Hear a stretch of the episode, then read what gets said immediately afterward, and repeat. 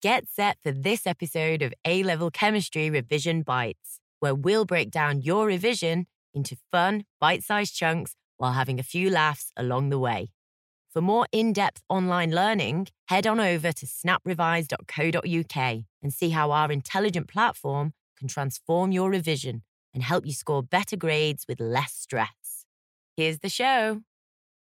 Atoms are the fundamental pieces of matter that make up almost everything in the universe, apart from energy.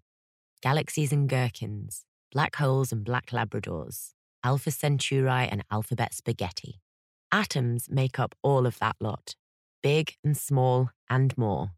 When we describe atoms, we talk about the building blocks that make them up as fundamental particles. There are three fundamental particles that make up atoms protons, neutrons, and electrons. The proton has a relative mass of 1 and a relative charge of plus 1. The neutron has a relative mass of 1 and a relative charge of 0. A neutron is neutrally charged. The electron has a very small relative mass, just 1 1840th, and is negatively charged. Atoms are structured as a nucleus, or core, where the protons and neutrons are, which is surrounded by a shell or multiple shells of electrons. Atoms are a bit like some of the chocolates you get in those selection boxes at Christmas a crunchy core surrounded by a gooey outside. Atoms aren't actually like chocolates, of course. There's no rubbish coffee ones that get left last. So, protons, neutrons, and electrons have relative charges and relative masses.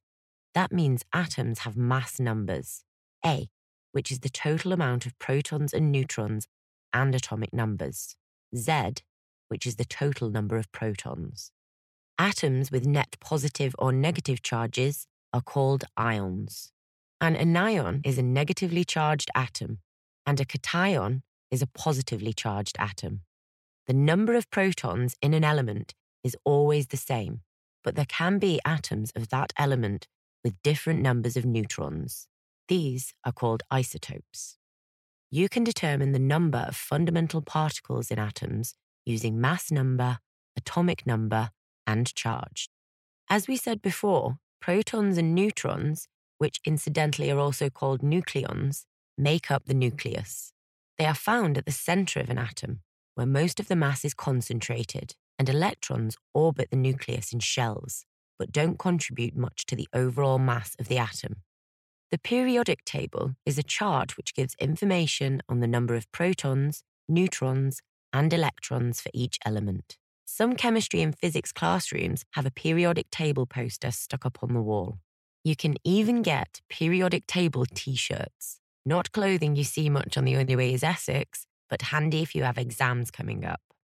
Different elements have different numbers of protons in the nucleus, and therefore different numbers of electrons. At the start of the periodic table, you have hydrogen and helium, which are like the Old Kent Road and Whitechapel in Monopoly. Hydrogen has just a single proton, neutron, and electron, therefore an atomic number of 1. Standard helium has just two protons, two neutrons, and two electrons, therefore an atomic number of 2.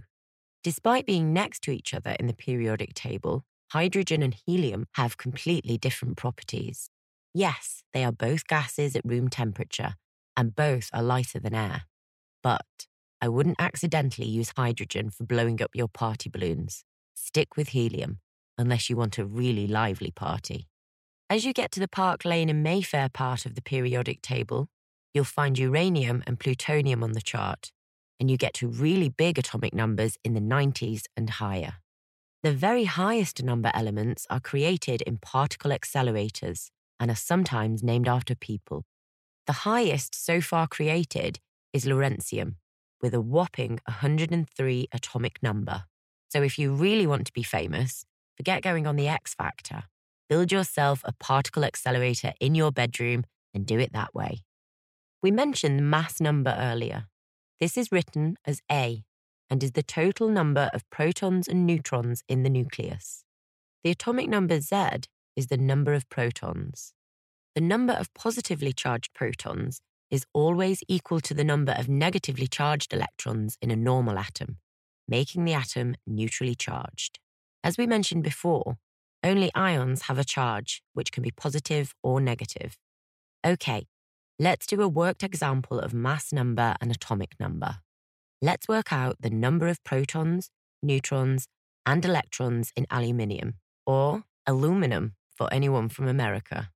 If you look at the periodic table, you'll see aluminium shown as Al, with a 13 top left and a 27 bottom right. To calculate the number of protons and the number of electrons, we use the top left number, the atomic number, as that equals the number of protons. The number of protons, in turn, equals the number of electrons, which is 13. Protons and electrons are kind of besties and generally like to hang out with each other. To calculate the number of neutrons, we take the bottom left mass number, which for aluminium is 27, which equals the number of protons plus the number of neutrons. So we take the mass number 27, then deduct the atomic number 13. Okay, 27 minus 13 equals 14.